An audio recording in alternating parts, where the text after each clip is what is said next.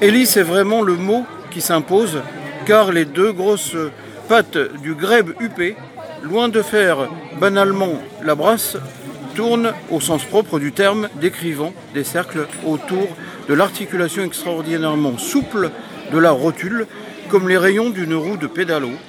Invention supplémentaire, la patte de l'oiseau est équipée d'une palmure digitale.